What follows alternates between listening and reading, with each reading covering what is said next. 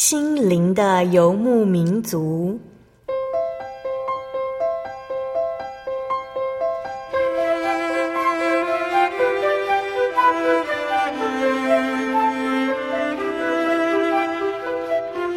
在这个谁都不管谁的后现代社会里，每个人的心灵都是游牧民族。成长的过程就是寻找的过程。每一颗漂泊的心灵，其实都在寻找生命的绿洲。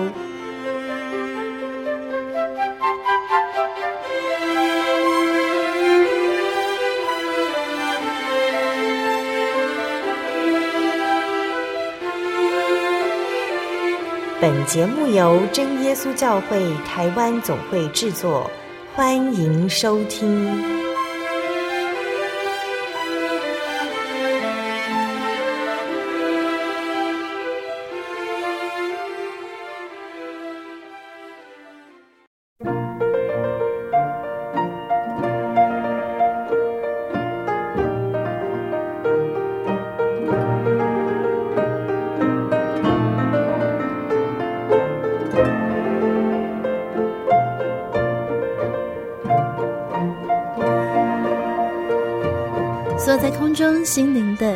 族节目听众朋友们，大家平安，我是阿布拉。最近的天气真的是非常的炎热哦，大家要注意室内室外的温差，以免感冒。嗯，阿布拉有一点小感冒的感觉。那今天播出七百二十集音乐花园单元名称，充满音乐的宗教。我们要与真耶稣教会台北教会方以如姐妹一起来分享家庭的信仰故事。并且要借着他所学习的音乐，在今天节目中与听众朋友一起来回顾基督教音乐的发展。在收音机前，相信很多听众朋友对基督教的音乐并不陌生，往往很容易的就听见基督教的音乐，像是大家耳熟能详的《奇异恩典》，也常常在许多国家公开的表演中被演唱。纵然唱的人不一定是基督徒，但优美的旋律。真切的歌词也往往让许多非基督徒的朋友觉得十分感动。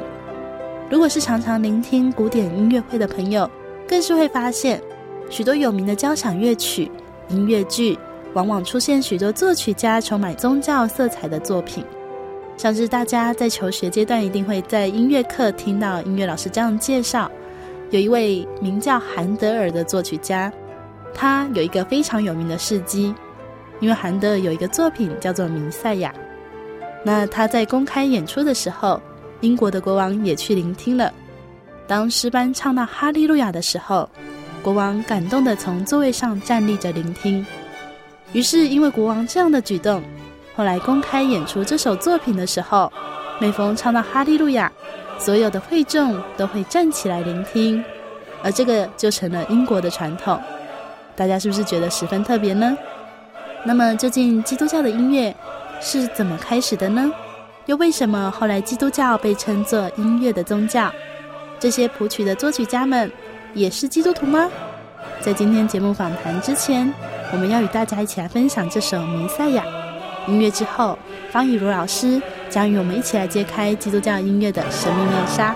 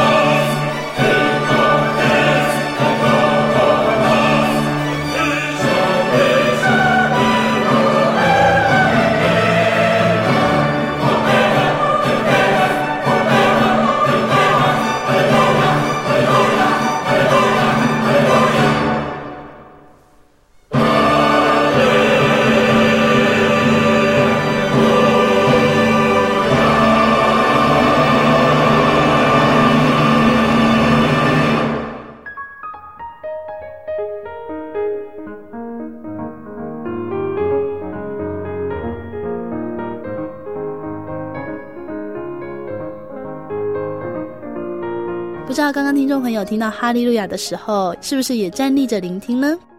我们今天节目的来宾，真耶稣教会台北教会方以如姐妹，已经到节目当中，先请以如老师跟所有听众朋友打声招呼。哈利路亚，各位亲爱的心灵的游牧民族的听众朋友们，大家好，我是以如。以如老师可以给我们介绍一下您现在工作吗？呃，我现在就是在大学担任讲师。啊，那我大部分是教音乐系，还有呃艺术啊音乐欣赏的科目。李如老师可以跟我们介绍一下你目前家庭的成员？父母嘛，还有一个弟弟。很感谢神的是，我爸爸在去年的十月二十五号受洗，啊归入主的名下。那这是我们等了二十五年，主耶稣给我们最好的礼物。那我们是妈妈带着来受洗的。国小六年级的时候受洗，为什么我妈妈会带着你们来受洗？那个时候，妈妈跟着隔壁的邻居去参加我们真耶稣教会东园教会的布道会。其实那时候，因为家里也有一些事情，那妈妈觉得说，如果能够去接触一个宗教，那心灵有一些寄托。会蛮好的，所以他就那时候在灵恩会的期间，他去呃听道理，然后慕道，然后后来就得到圣灵，他就受洗。因为我就看我妈妈在那边祷告啊，我也觉得虽然圣灵好像不知道是什么哎，可是我也很想要得到。小朋友看到大人努力的求，我也很想跟着求，所以后来我也得到圣灵。那我们过了一年，我们家就是搬家到台北教会附近，那我就是在台北教会受洗。为什么妈妈说要找一个心灵寄托？你们之前没有宗教信仰吗？我想应该是没有吧，因为我妈妈是在大学的时候有接触过基督教，还有人送她一本圣经。那因为我妈妈那边的亲戚有人是长老会的信徒，所以我妈妈求学时代也有跟着去过教会，所以她对教会有一些印象，所以她就觉得说，哎，其实基督教还蛮不错的。然后又因为那个。隔壁的邻居人非常的好，然后一直邀他说一起去啊，我们去听道理啊，去祷告啊，那烦恼就会忘掉了。以如老师，你从小在耶稣教会的环境中长大，那耶稣教会，或者是你对基督教的一个印象，好像他们就是很多所谓的音乐这块，你自己有这样的觉得吗？就是自从去教会之后就开始要唱诗啊，有什么？其实我觉得唱诗对我来说还好，因为我自己是从小就是念音乐班。那念音乐班就是我们都要唱唱歌啊、弹琴啊什么那些。所以我记得我那时候才刚受洗之后去参加教会的少年班，就是五六年级的班。我记得哈，我每次去我都没唱到诗的，因为我都是被叫去弹琴的人。对，那其实就从小这样弹，其实弹琴我也还蛮高兴，因为。我会的东西，所以我还蛮 enjoy 的，所以就一路这样慢慢弹弹弹。然后高中的时候、大学的时候，我们每次大家一起上那个呃宗教教育的课程，我们都会有诗诵课。那我也常常是弹琴跟带诗的人。然后到大学大三、大四，我又开始去帮诗班伴奏。所以我就觉得说，对啊，大家就是很喜欢唱诗，然后诗班很多很活跃。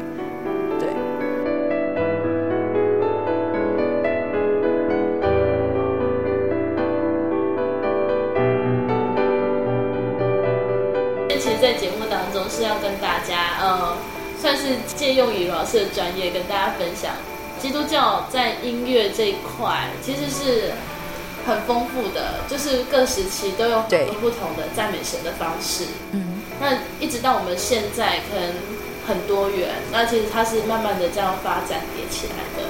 对，以如老师，你走音乐这一块是你自己很喜欢的，兴趣加培养，因为我父母也很喜欢音乐，我爸爸甚至会吹乐器。所以那时候，呃，有有机会，他们就让我去考试。那那又考上音乐班，就继续念书。对，就一路就很感谢主，就是一直念上来。可是当然中间也是会有想想说，我想要尝试别的领域这样子的念头。因为大概每三年嘛，国中、高中哈、就考一次试，所以我每三年都会心猿意马一次。不过现在回想起来，真的是很感谢神，就是让我爸爸妈妈能够。这样的一直很尽力在这方面，让我有这个学习的机会。以如老师，你的专业是哪一块？钢琴。钢琴。对。所以要接触非常多作曲家的曲子。对，其实钢琴作品还蛮丰富的，而且有很多的管弦乐作品。作曲家在刚开始写的时候，也是从钢琴先开始构思。那钢琴其实也常常是作为像是乐器或是人声的伴奏，所以像我们在教会的诗班里面，其实钢琴的伴奏其实是诗班里面蛮重要的一个要素。其实，在接触这么多曲子里面，然后回来看，哎，基督教的音乐啊，那他们的作曲家有时候是互通的。对。刚刚有提到说，可能因为兴趣还有专长在钢琴这一块，嗯，所以常常都是担任伴奏的角色。对。那为什么会去想要说，哎，我会想去在教会的音乐侍奉上面，除了弹琴以外，因为还有兼任一些，比如说音乐的分享，嗯。那这是怎么样的一个状况？为什么会有这样的想法？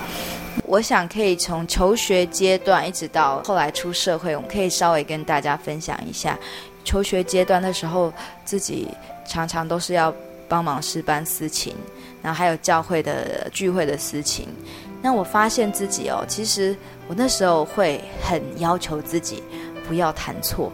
然后要尽量把每一个音、每一句都弹得很好，因为会觉得说，哎，自己是学音乐的，好像人家说，嗯，科班出身，如果还弹得有错音，其实是很丢脸的一件事情。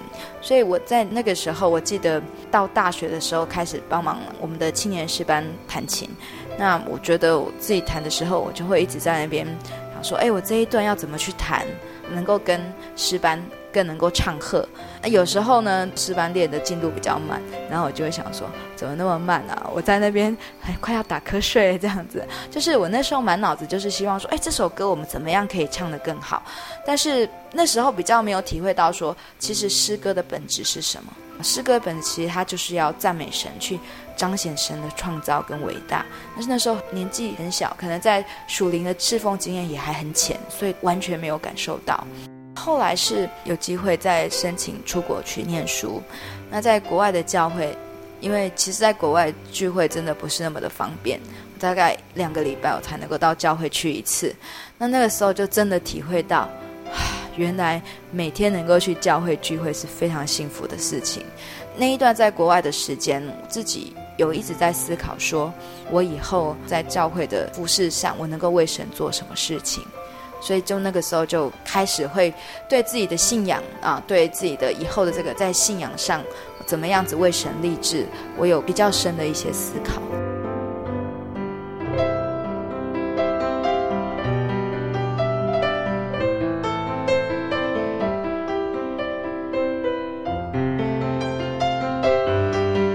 接下来要先与大家来分享好听的诗歌，歌名是《何等恩典》。歌词是这样写的：以真诚的心降服在你面前，开我心眼，使我看见；以感恩的心领受生命活水，从你而来的温柔谦卑。何等恩典，你竟然在乎我；何等恩典，你宝血为我流；何等恩典，你以尊贵荣耀为我冠冕。我的嘴必充满赞美。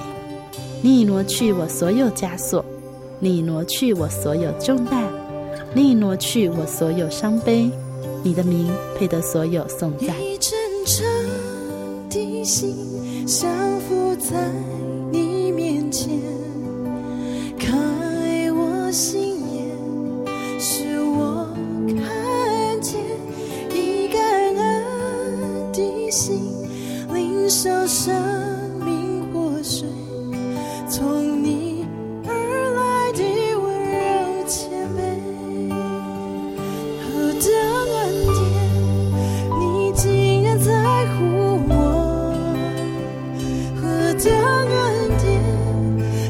保修。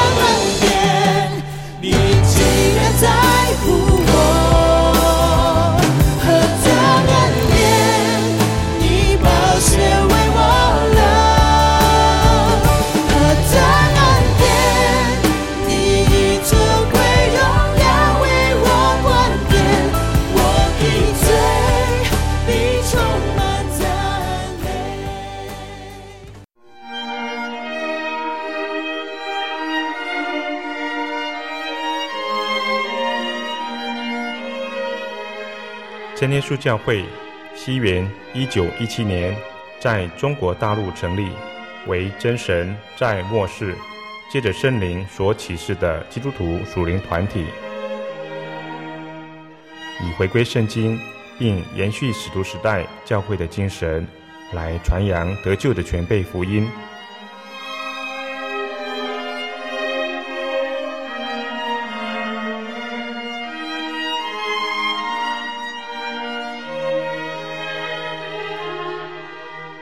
初期的传道工人，在圣灵的带领下，以真理和神迹奇事的彰显，来证实所传的福音，以能亲近耶稣，得着救恩。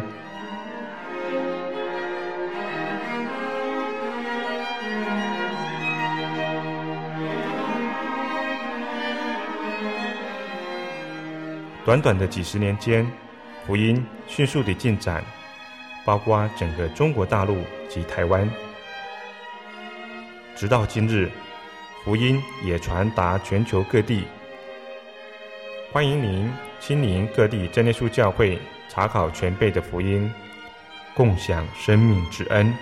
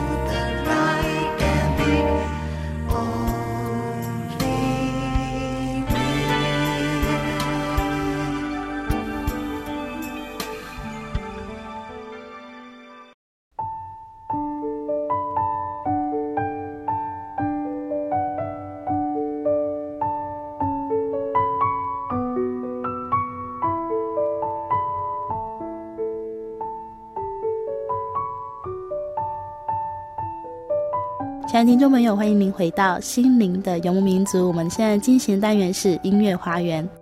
在上半段听到以如老师家中的恩典故事，以如老师提到自己因为到国外去之后，对于侍奉的工作有了不一样的想法。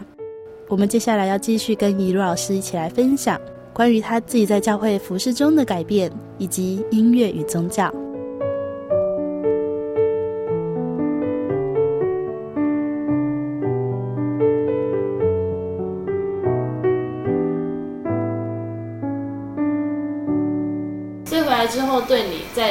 服事上面态度有很大的转变，会体会到是因为觉得 那边真的我们能去教会的时间不多，机会不多。那那边的事工呢，其实大家也都非常认真。虽然说在那边传福音比较困难，真的我们要发展各样的侍奉的机会就真的很少。所以因为这样子，我会更珍惜说哦，其实神让我能够。因为我是在美国华盛顿 D.C. 那边念书，那我是到费城教会去聚会，每一次去大概坐车要三个多小时。其实我刚到那边的时候不是很适应，有一阵子我甚至都想说，哎，我那时候祷告跟神求说我要来念书，那神后来也应允我的这个祷告了。那到底是怎么样？神的安排到底是什么？可是大概经过一学期之后啊，我慢慢了解到说，其实神。他是有安排，他是要让我能够看更多，去接触更多东西，然后去知道说，其实我们这个信仰是真的是很宝贵。那我们也真的是要为主立志，继续来做事情。神给我这样子的礼物，要怎么样好好去善加的去使用它？我觉得这个是很重要的。那因为我在美国那边，我念的其实是艺术管理。我刚刚跟大家分享，就是我其实每三年都会就想说，我到底要不要继续考音乐系啊？这样。那后来呢，我去念艺术管理，也是觉得说我可以接触到更多形态的不同的艺术，那我就去念。这样子的东西，那后来我发现说，其实念艺术管理这一块，因为我还要跟传播的领域，然后还有教育的领域，还有一些公共关系领域，其实都会学习到一些东西。那我就想到说，哎，其实这个对，如果教会以后我们要做一些跟宣教，或是教会里面我们做一些音乐侍奉的活动或是课程，其实怎么去筹划，怎么去执行，是会很有帮助。当我想要这一点的时候，我才恍然发现说，对，其实神要让我来念书是有他的目的的。我如果可能只是学一个表演或是教育，我觉得我在这方面的认识还不会那么深，我比较没有那么大开眼界那样，知道说哦，原来其实音乐的呈现其实它可以用很多不同的方式，而且它是需要大家的力量。就像我们在教会里面，我们做事工，其实也是大家同心合力去做。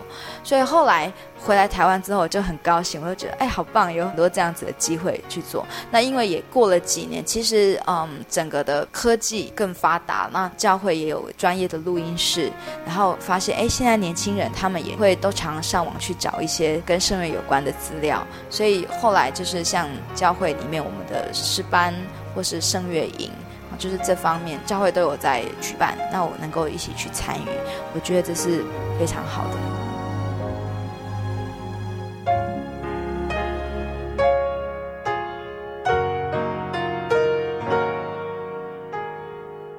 这么多音乐啊，你有没有特别喜欢哪一首作品，或是特别喜欢哪一位作曲家？有哎、欸，我最喜欢就是巴哈。那巴哈就是，如果以我们收音机前听众朋友来说，大家可能听到哦，巴哈巴哈知道知道，嗯，但是巴哈有没有比较就是经典，或者说哎，其实大家都有听过，多少在生活中会听过？其实巴哈就是音乐之父嘛。那我小时候会喜欢巴哈，是因为我觉得他的曲子很有挑战性。可是我到后来慢慢的认识他之后，我才发现说，哎，他真的是写很多的教会音乐，而且不是只是写，他其实是把他的一生都奉献给教会。那刚刚主持人提到说，把他写的比呃，就是大家耳熟能详的，其实就是他的一些钢琴小品集，像是那个小步舞曲，噔噔噔噔噔噔噔那一首，还有那个有一个哒哒哒滴哒哒哒哒滴的那一首。那首应该大家都很熟吧？对，可能如果家中有小朋友在学钢琴，对对对对，都会弹到。因为我小时候读那个史怀哲传记，那史怀哲这个医生呢，他最让人就是称道事迹，就是他到非洲去行医。他其实到非洲，他也带着一台小型的管风琴。因为他自己也是一个很棒的管风琴的演奏家，在他还比较年轻的时候，就是他这个不同领域的老师啊，就问他说：“你到底要走什么方面？如果你要学音乐，我相信你会是一个很好的管风琴的演奏者；如果你要走神学的路线，你也会是一个很好的传道人。”那后来他就选择新医，他到非洲去帮助那些弱势的非洲住民，那并且有机会就是传福音给他们。那此外者他其实他最常弹奏就是巴哈的音乐，所以其实我那时候就觉得说，哇，巴哈的音乐不是那么容易懂，可是每次在听的时候就会觉得其实心里面会蛮透彻。就是在听的时候，你会觉得其实你需要脑筋很清楚，就是心里面不能有太多的杂虑，然后就是你要头脑清楚的时候听，然后你就可以很 enjoy 他的音乐。有一首哦，《耶稣是人们的喜悦》是他的曲子吗？对对对。那因为这首歌好像其实收音前听众朋友还蛮熟悉的。对对对对对对对。是一首非常好听的曲子。对。老师可以稍微介绍一下这一曲这一首。嗯。这一首曲子是它其实是用管风琴伴奏，然后用人声合唱。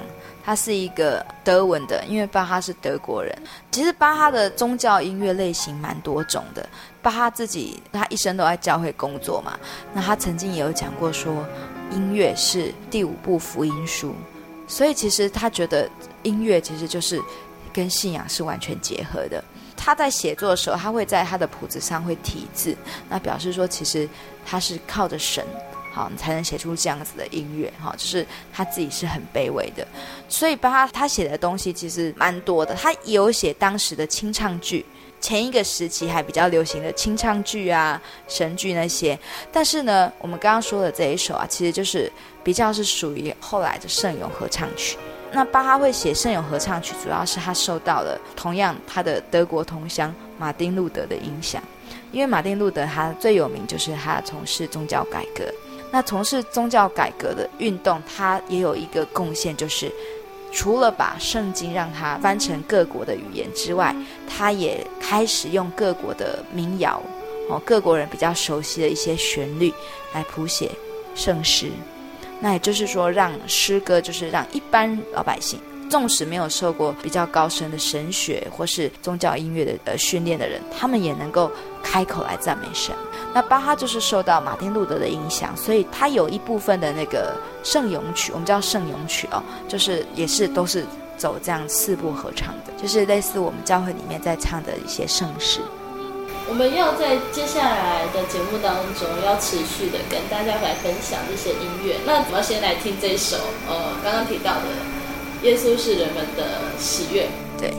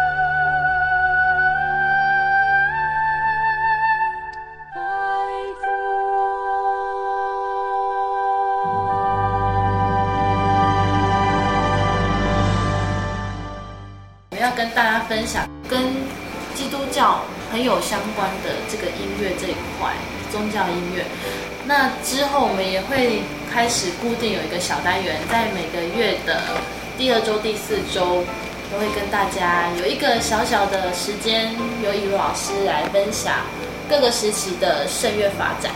那呃，雨露老师是要跟我们分享，今天呢是做一个大概介绍，先帮我们分类一下，就是宗教音乐其实有哪几块这样子。其实我们刚刚讲到巴哈，讲到他的圣咏曲，圣咏曲到后来，它其实就是比较变成我们现在在教会里面，我们会众聚会的时候，大家唱的赞美诗。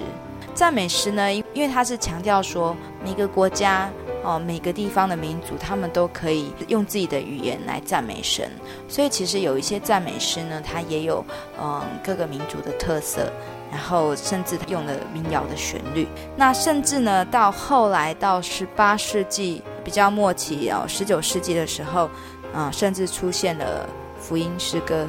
好，那福音诗歌它也是从、黑人灵歌先开始的，然后有福音诗歌，因为那时候的福音运动、福音布道四处的旅行布道非常的盛行，所以后来就出现了福音诗歌。那一直到现在呢，现代的圣诗其实类型更多元化，好有。作曲家用比较古典的方式来写，那也是有以前的清唱剧，但是它的呈现的方式呢，它会加入一些现代的乐器。那也是有福音诗歌，那还有就是现在我们在台湾有一些教会里面非常盛行的敬拜赞美诗歌。我想我们在介绍的时候呢，我们会有这几个类型去介绍。那但是原则上，我们还是会从啊诗歌的源头，我们会按照教会的盛世的发展的历史，然后慢慢的来跟大家来做一些分享。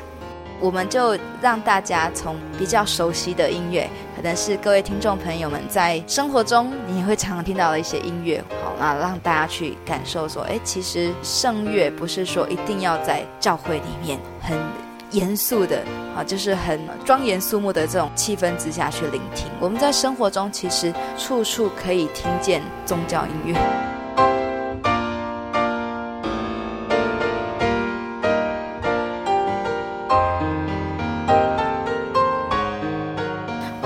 刚介绍了一个啊，就是大家比较耳熟能详的是巴哈的那个圣咏曲《耶稣人心的喜悦》这首曲子。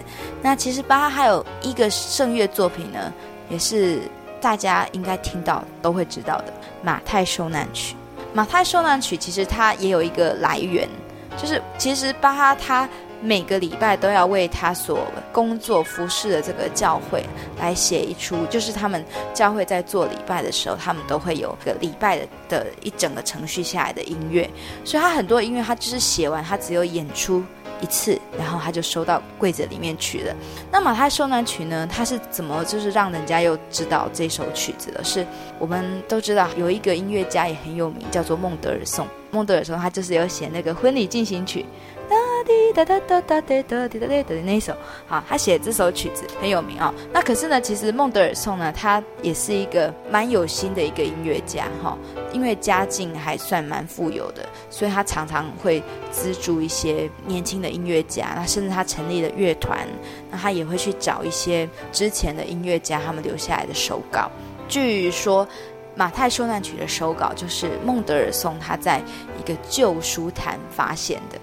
好，他发现这个手稿，那看到的时候，他非常的震惊，就赶快去问那个书店的老板说：“说你这边还有没有，还有没有这个已经像包装纸泛黄的手稿？”这样，老板就找出来给他，那他就发现说：“哎，这是巴哈很珍贵的手稿。”后来他就把这一首曲子重新整理，然后让乐团再一次演出。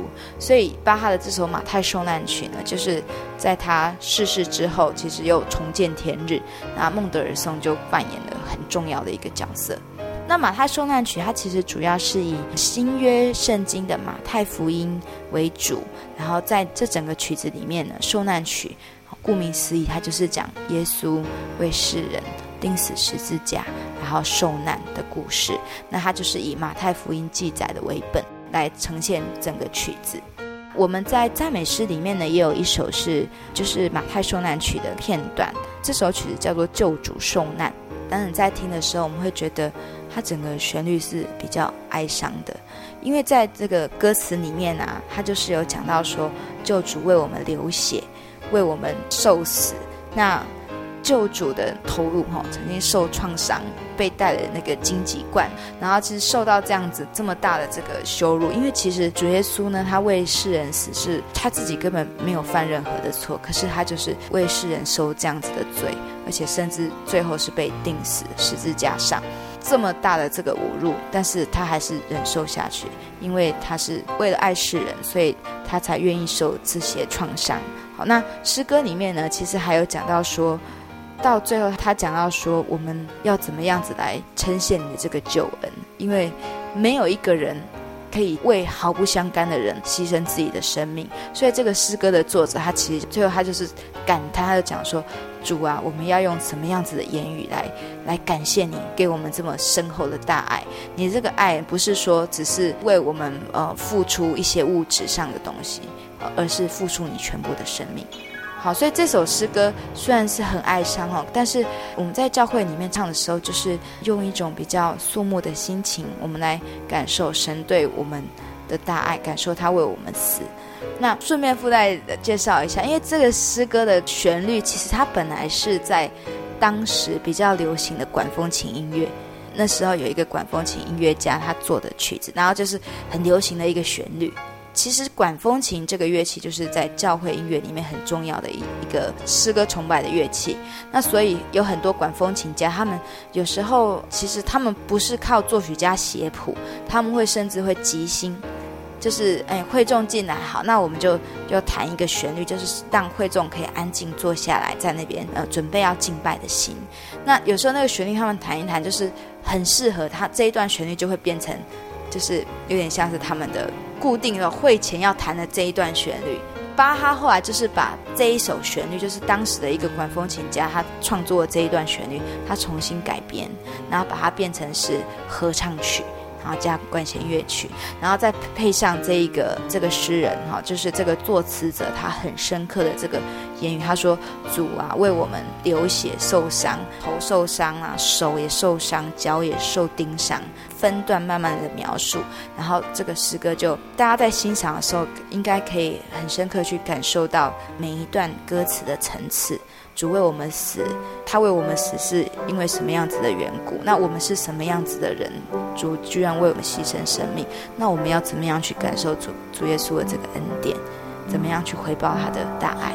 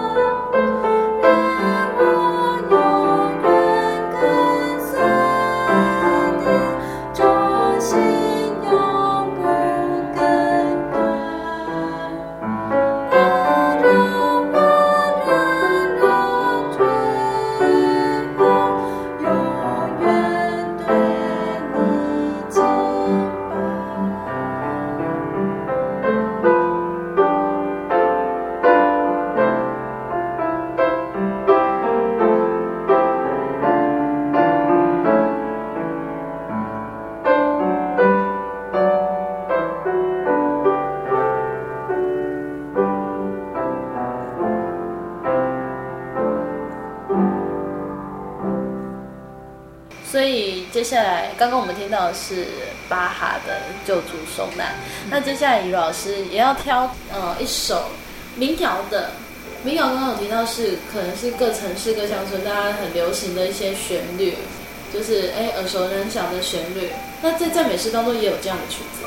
嗯，今天要介绍这一个，它其实是从民歌传统民歌的旋律。作词者他觉得这个旋律让他非常的感动，所以他把它重新填词。所以这个传统民歌真的是非常的传统，蛮古老。它是一个希伯来的旋律，好，希伯来的民歌旋律。那这首诗歌叫做《亚伯拉罕的神》，因为希伯来的关系，所以作词者才把它填成亚伯拉罕的神。对，因为嗯、呃，我们知道，其实，在旧约的这一些以色列人。因为亚伯拉罕算是他们的祖宗嘛，在他们的祖先。那从亚伯拉罕开始哦，他们就是认识神，所以他们每次就是讲到信仰，就是说：哎，我们信的神是亚伯拉罕的神，哦，是亚伯拉罕的子孙的神啊，也是我们的神。好，他们是一脉相传下来的。所以这首诗歌就是在那个希伯来的传统的这个诗歌旋律里面，其实就是他们都会有几个。嗯，传统的诗歌旋律是希伯来人耳熟能详的。那因为它是所谓的这种传统的比较民歌民谣式的旋律，它会一代一代传下来。那所以一代一代传下来，它可能没有就是说记谱记得很严谨。那就看各代他们怎么去传唱这样子的诗歌。那有时候他们会用一些不一样的唱法，或者在歌词里面他们会再嗯加入一些他们自己在信仰上的感受。好，那这首诗歌的填词者哦，他其实他从小是就是比较家境比较辛苦，那就是过的苦日子。可是他在十三岁那一年，十三岁那一年他就开始当鞋匠，就到处在帮人家修鞋啊、擦鞋，过着流浪的生活。可是后来呢，他因为去听了一个布道家的布道，然后他就深受感动。那在那次的布道里面，他就呃决志要信主。好，所以后来他也是一直在想说，虽然他嗯在童年青少年期生活颠沛流离，也没有什么机会接受一些好的学问，可是他也是一直在思考说，他要怎么样子来为神，就是能够把这个他得到这个这么美好的信仰能够分享出去。那这首诗歌就是他有一次他听到那个有一位传道者。啊，就是在哼唱这个传统这个希伯来旋律。那他听到这个旋律，因为他整个是比较，这这个旋律是小调，一个希伯来的小调，那听起来就是，嗯，很让你很能够安静，好，那比较悠远的感觉。那那这个诗歌的作者呢，他叫做呃 Oliver，好，欧利弗先生哦，他就听到这个旋律，他就整个人深受感动，然后后来。他就是依照这个旋律，然后谱为他谱上了歌词。好，那歌词的内容呢？它其实就是在讲说，诶，亚伯拉罕的神哈、哦，这个神就是赐给亚伯拉罕所有一切，然后又让亚伯拉罕有子子孙孙。好、哦，因为神曾经在圣经里面应许亚伯拉罕说，你的后代啊，会会像天上的星星，会像地上的沙那么多。好，所以他就是，其实这首诗歌就是在感谢，在称颂哦，以色列人他们的祖先亚伯拉罕的神，好，是怎么样子的赐福给他们，然后也希望说，嗯，这首诗歌其实也是在勉励他们说，哦，我们是亚伯拉罕的子孙，那我们要像我们的祖先一样，要常常记得这个神。哦，这一位神赐给我们的这些恩惠，然后我们世世代代呢都能够保守在神的爱中。好，所以他他整个的感觉是小调，可是不会让你觉得很悲伤，因为他是整个大家合唱唱出来，那感觉就是很安静。你在安静的时候啊，慢慢就会有一种嗯嗯呃生出一种崇拜的心情。对，就是你。你听到你在听他们在唱诗的时候，你就会有一种敬畏，然后会有你会安静下来，然后你也想说，哎，那我的神，我的神到底是一个什么样子的神？你也会开始思想你跟神之间的关系。好，我们要来分享的这首亚伯拉罕的神。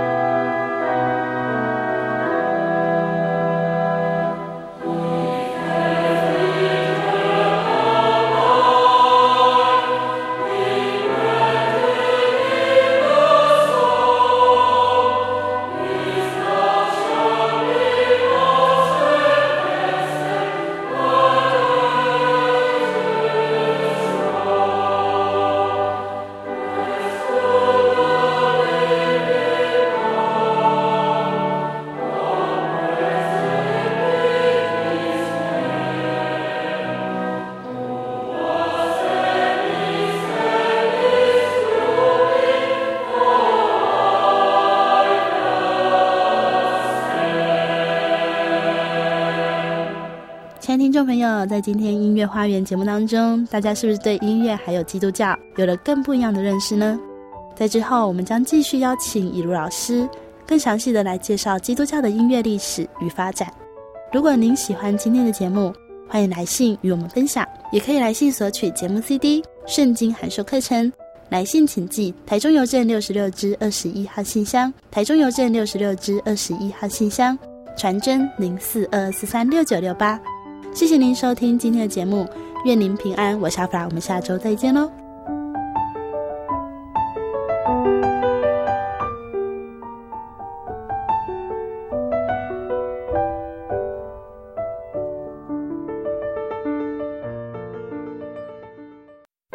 我对圣经的道理好有兴趣哦，可是又不知道怎么入门哎。你可以参加圣经函授课程啊！真的啊？那怎么报名？只要写下姓名、电话、地址，寄到台中邮政六十六至二十一号信箱，很快的，你就会收到第一课的课程了。赶快去寄吧！嗯，圣经函授课程能循序渐进的引导您更了解耶稣基督的福音。得到生命的滋润和来自信仰的力量。本课程完全免费，欢迎来信台中邮政六十六之二十一号信箱，请注明参加函授课程。愿神祝福您。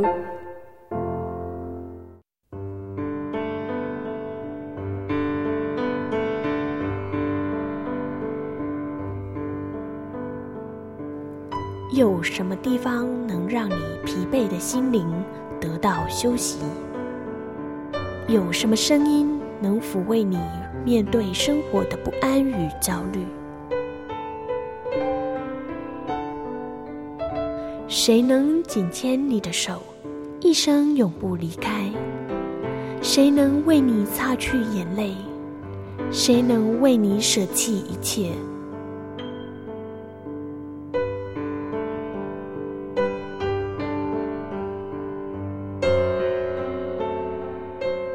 稣基督正等着您，等候您回到他的身旁，再次与他相认。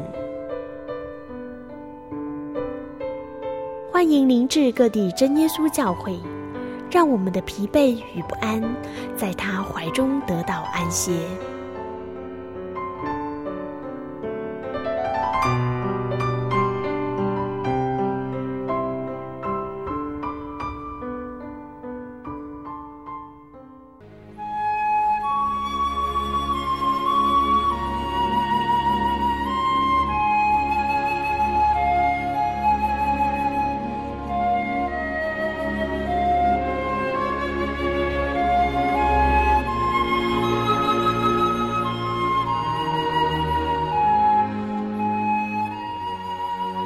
息日是真神为人设立的，让人能纪念神的救恩，并得着身心灵的休息。在每个星期的最后一天，星期六，我们应当放下一周的劳碌，来到教会聆听福音，在诗歌、祈祷和彼此祝福的聚会里，安顿我们一周的疲惫。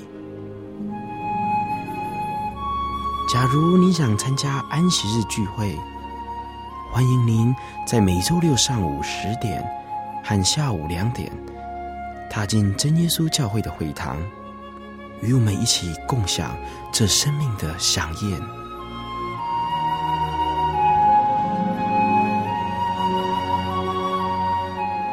真耶稣教会邀请您一同来参加安息日聚会。